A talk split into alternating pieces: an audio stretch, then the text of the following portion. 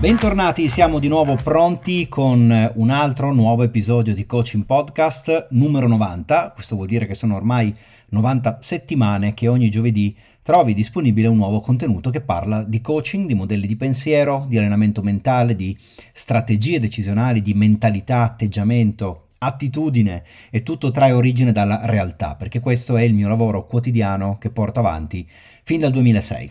Sono Francesco Fornaro e do a tutti quanti voi il mio benvenuto in questa nuova puntata del nostro viaggio insieme. Come sempre, questa volta però lo faccio all'inizio, ricordo a tutti che c'è un'email che ho dedicato a Coaching Podcast e francesco-coachingpodcast.it. L'email non è gestita, come mi ha scritto qualcuno eh, in settimana dal mio sottoposto, curiosamente usato questo termine, no? No, non ho risponditori automatici, no, io, io, le vostre email le voglio leggere io. Ok, Coaching Podcast serve a conoscerci meglio e a stare in diretto contatto. Sarebbe assurdo che frapponessi un filtro tra me e voi proprio con questo progetto. Per che cosa è pensato questo indirizzo di posta? Beh, raccontatemi come usate questo podcast, come mettete in pratica dopo averli elaborati, fatti vostri, personalizzati, anche cambiati se volete, i contenuti che porta con sé e quali differenze notate a quel punto, che cosa accade quando lo fate. Il senso di questo podcast e anche qui vorrei dire, soprattutto qui, lo utilizzo per diffondere le esperienze pratiche che vivo quando faccio il mio lavoro e studiare che cosa accade quando anche altri le mettono in atto. Finita questa breve introduzione, già nell'episodio precedente vi anticipavo che l'argomento di oggi è tra i miei prediletti perché oggi parliamo di immaginazione e la facciamo più semplice possibile. Ti dico subito che intendo con immaginare, in modo assolutamente semplice, creare nella tua mente quelli che mi piace chiamare ricordi del futuro, cioè immagini o film di eventi che ancora non si sono verificati. Di solito le persone quando immaginano lo fanno ad occhi chiusi, questo ci aiuta a eliminare gli stimoli della realtà eh, che nei fatti in quel momento noi non vogliamo perché appunto vogliamo immaginare, non vogliamo la realtà, per quella basta aprire gli occhi eh, ma molto spesso tutti sappiamo, anche quando sembriamo presenti con gli occhi aperti sul pezzo, beh, in realtà la nostra mente è andata altrove a figurarsi, a crearsi situazioni che non ha ancora vissuto. Quindi se poi andiamo proprio nel tecnico e eh, ti viene chiesto di immaginare un evento futuro, fallo come ti pare. Quindi occhi chiusi, occhi aperti, seduto, sdraiato, in piedi, non importa. Ovviamente nello stesso modo possiamo anche ricordare però ricordare ha a che fare con il passato e di solito ricordiamo eventi che sono realmente accaduti. Oggi invece parliamo del futuro. Immaginare è relativo al futuro.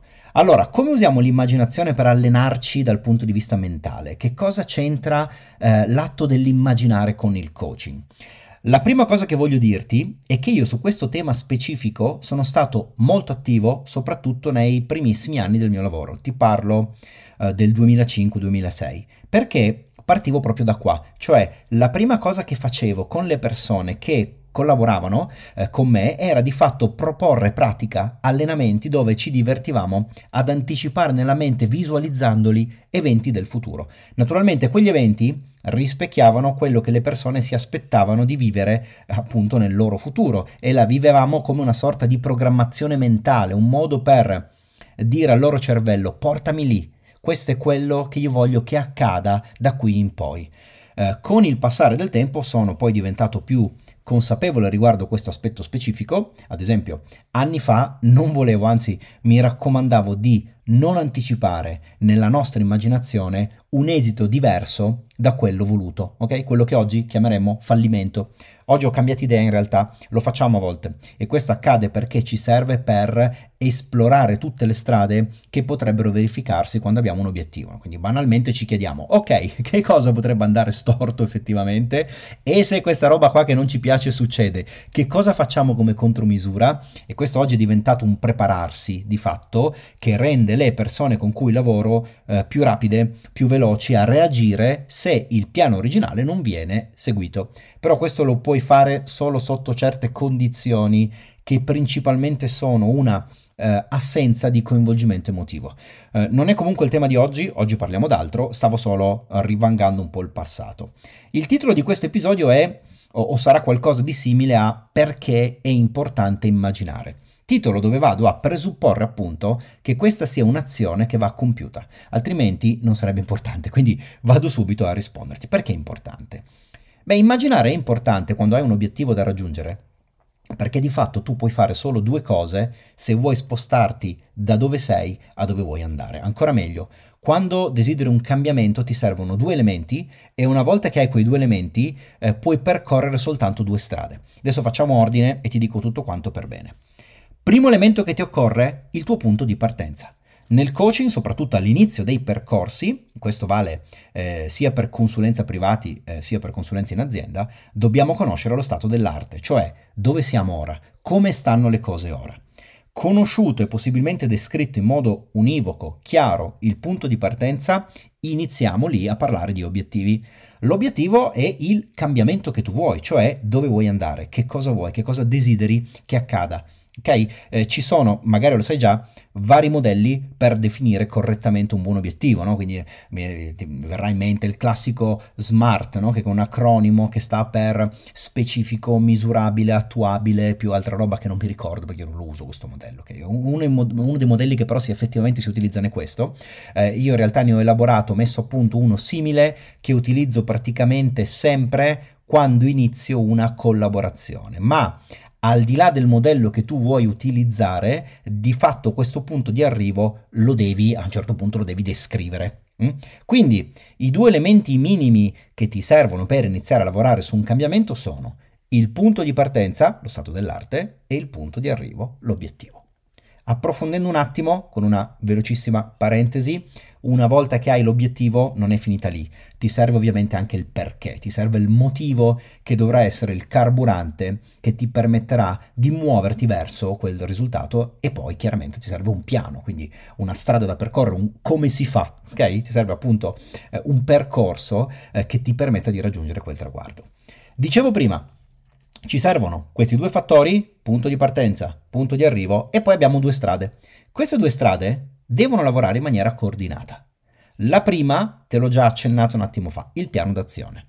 Allora, quando arrivi a questo punto, la situazione è, sai dove ti trovi, sai dove vuoi andare, conosci, hai chiaro perché ci vuoi andare, quindi hai un motivo, eh, ti manca ancora il come si fa, ti manca ancora la strategia, cioè il tuo piano, eh, quello che poi andrai effettivamente a rendere concreto con le scelte, le decisioni, le azioni eh, che compierai.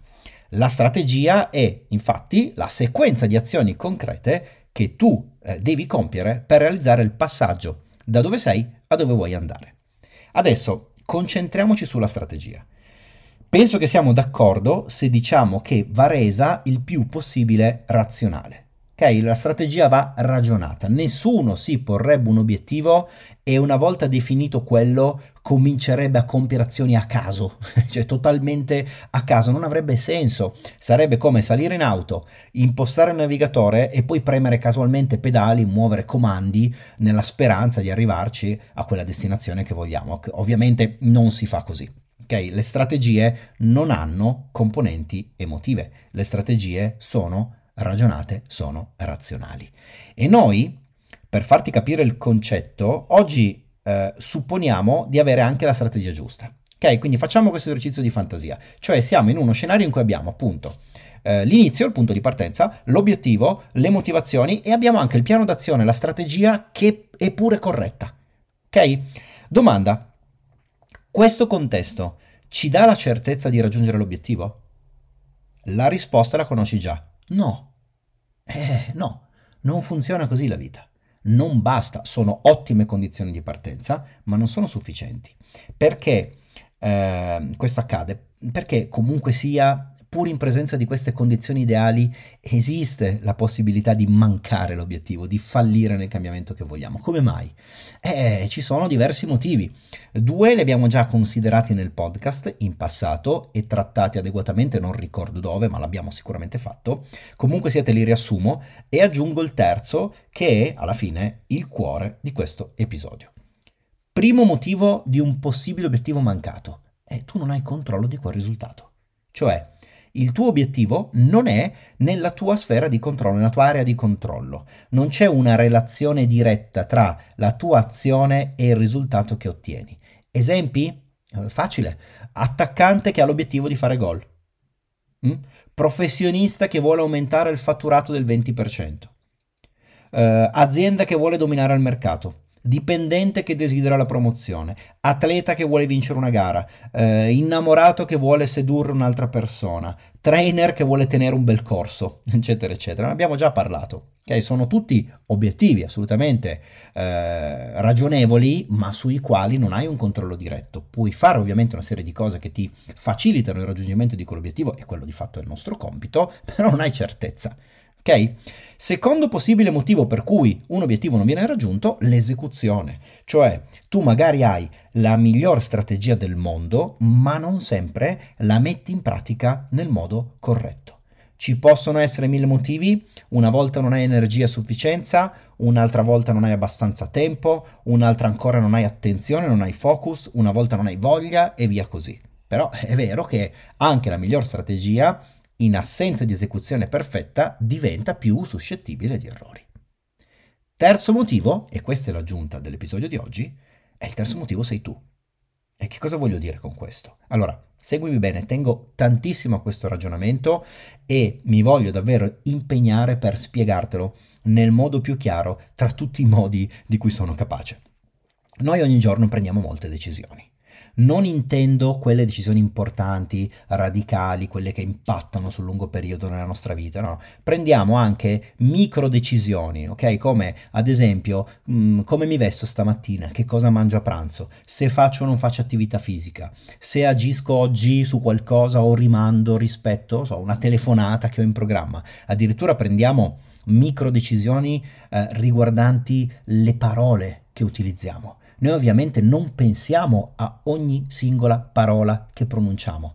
Ok? Abbiamo in mente un concetto e lo esprimiamo e basta. Come viene, viene. Al massimo eh, ci possono essere momenti della giornata in cui sappiamo di dover applicare più cura alla nostra comunicazione, non so, una telefonata particolarmente importante, un incontro che ha significato, un'email speciale, un messaggio che può aprirci eh, degli scenari interessanti, ma, ma questo lo facciamo solo per pochi minuti, tutto il resto del nostro comunicare durante la giornata è, istintivo, è automatico. Anche molti gesti sono automatici. Pensa a quello che fai in casa. Magari assumi un comportamento senza assolutamente esserne consapevole. È normale che sia così, è giusto che sia così ed è anche l'unica via. Il nostro cervello è obbligato ad affidarsi agli automatismi perché non ha le risorse sufficienti per rendere tutto ragionato. Quindi, detta semplice, facciamo, diciamo cose senza pensarci. E chi governa queste cose fatte senza pensarci? Perché non sono casuali. Non ho detto casuali, ho detto automatiche. Potremmo dire inconsce. Sarebbe corretto. Non è sbagliato riferirsi ai nostri comportamenti automatici come l'effetto di processi inconsci. Perché intendo con inconsci eh, non ragionati, non pensati, eh, che non hanno avuto bisogno di attenzione attiva per essere eseguiti? Eh, perché tu di fatto lì sei spettatore no? dei tuoi stessi, dei tuoi stessi comportamenti, delle tue stesse parole.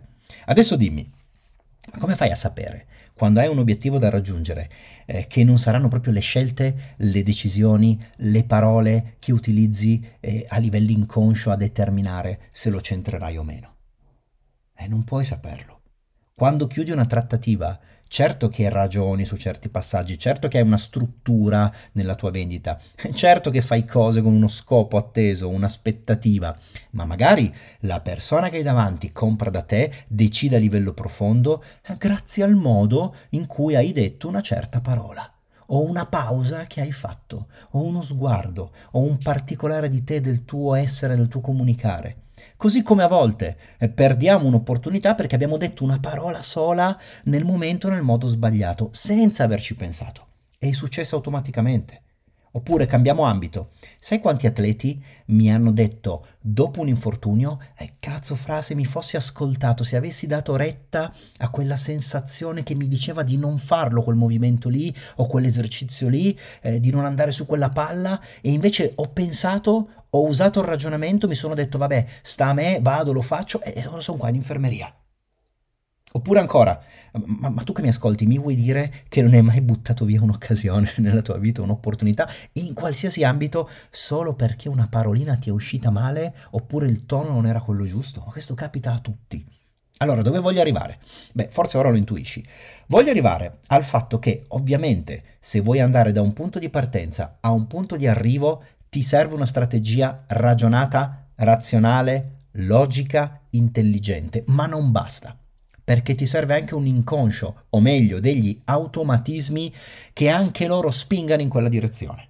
Capisci? La tua parte lenta, razionale e quella veloce, automatica o inconscia devono essere allineate, devono remare nella stessa direzione, devono collaborare, lavorare insieme. Se non credi a quello che ti dico, cerca informazioni su quelli che eh, si chiamano autosabotaggi. Mm? Lo sai che cosa sono? Sono quei meccanismi che le persone, senza saperlo, mettono in atto e che impediscono loro di realizzare un cambiamento o un obiettivo per il quale stanno già facendo razionalmente le cose giuste, le, le azioni corrette, ma una parte di noi ci impedisce, senza che la razionalità lo sappia, eh, di ottenere quel qualcosa.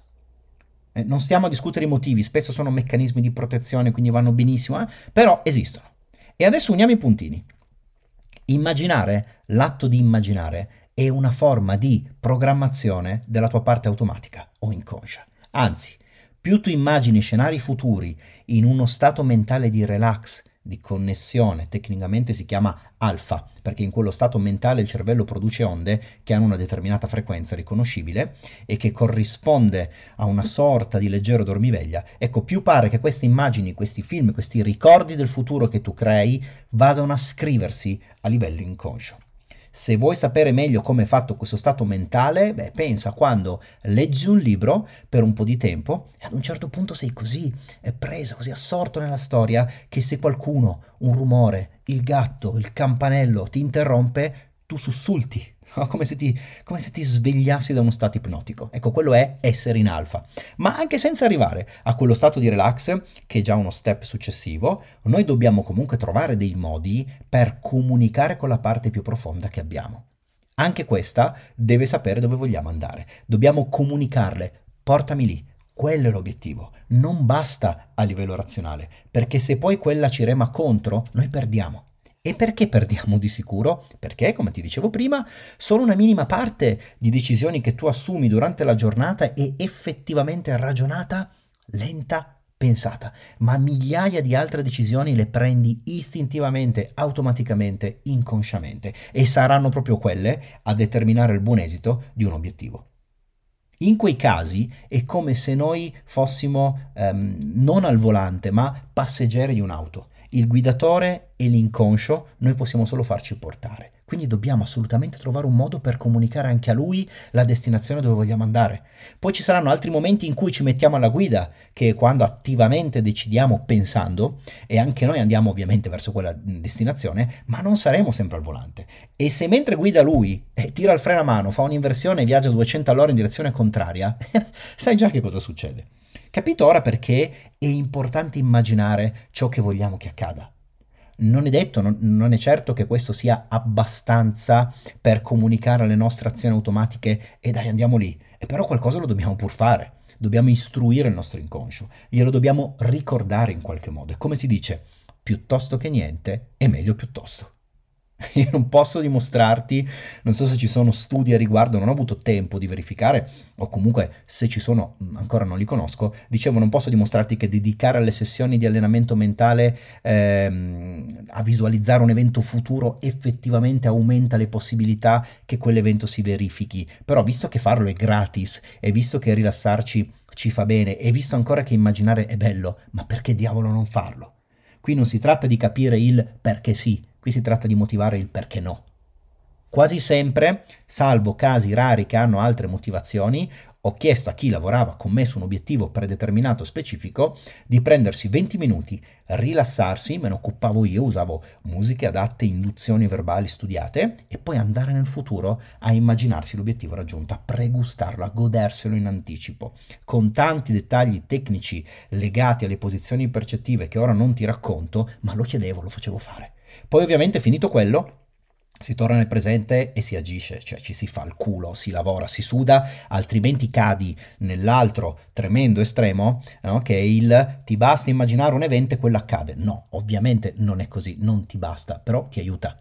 Ecco, spero di avertelo spiegato per bene nel modo giusto.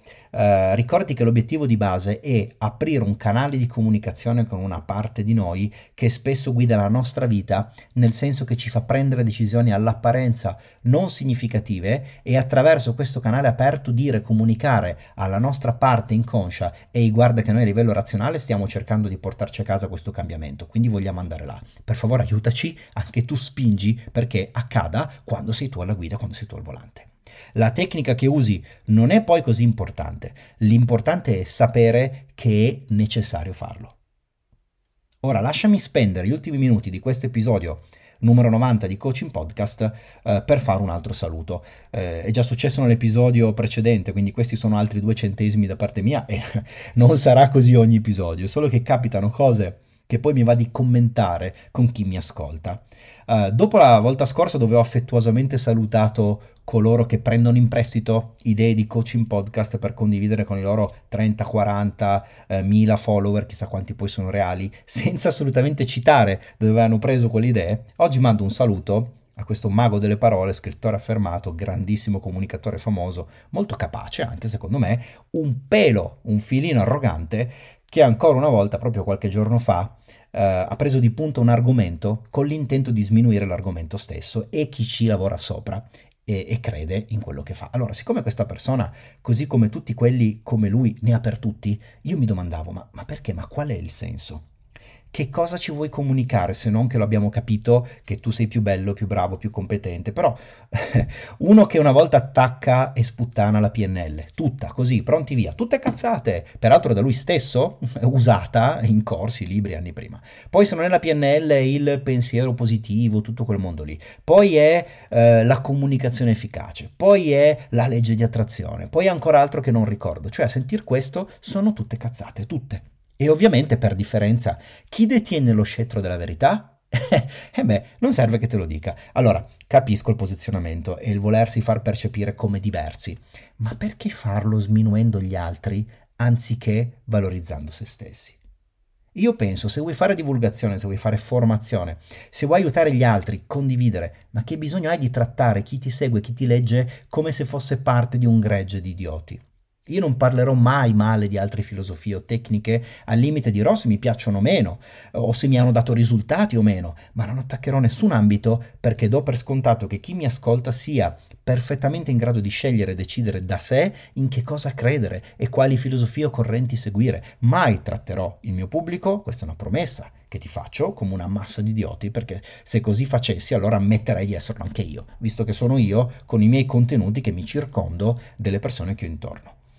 E chiudendo, ho un suggerimento, ci farei un pensierino per cercare di capire da dove viene questo bisogno di sminuire, di ridurre, di attaccare ciò che non corrisponde al tuo modello eh, del mondo, al tuo pensiero. Lo dico in generale, non in riferimento ai professionisti, qui parlo di tutte le persone. Se lo fate, indagatela la cosa. Questa eh, questa paura di non avere abbastanza forza in ciò che si comunica, che si afferma, tanto da sentire il bisogno di abbassare il livello altrui. Ecco, merita un po' di cura, merita un po' di attenzione, perché è sempre meglio, in assoluto, impegnarci per crescere noi eh, piuttosto che far apparire gli altri come meno meritevoli di dare valore, così da sentirci adeguati. Eh, questo ce l'avevo lì da un po' di tempo, a volte quando le cose ce l'hai lì, basta dirlo e tutto va bene. E volete saperne un'altra? Questo momento, quello in cui dicevo nel mio podcast queste cose, io l'avevo qualche giorno fa immaginato per bene, beh è stato anche più divertente di quanto pensassi. Grazie a tutti, finisce così l'episodio 90 di Coaching Podcast, è stato un piacere condividere qualcosa che risponde alle origini della mia attività, è stato anche un po' un salto nel passato per me. Eh, fatemi sapere che cosa ne pensate, vi auguro di passare alla grande altri sette giorni, noi torniamo tra una settimana, un grande saluto, a presto, ciao!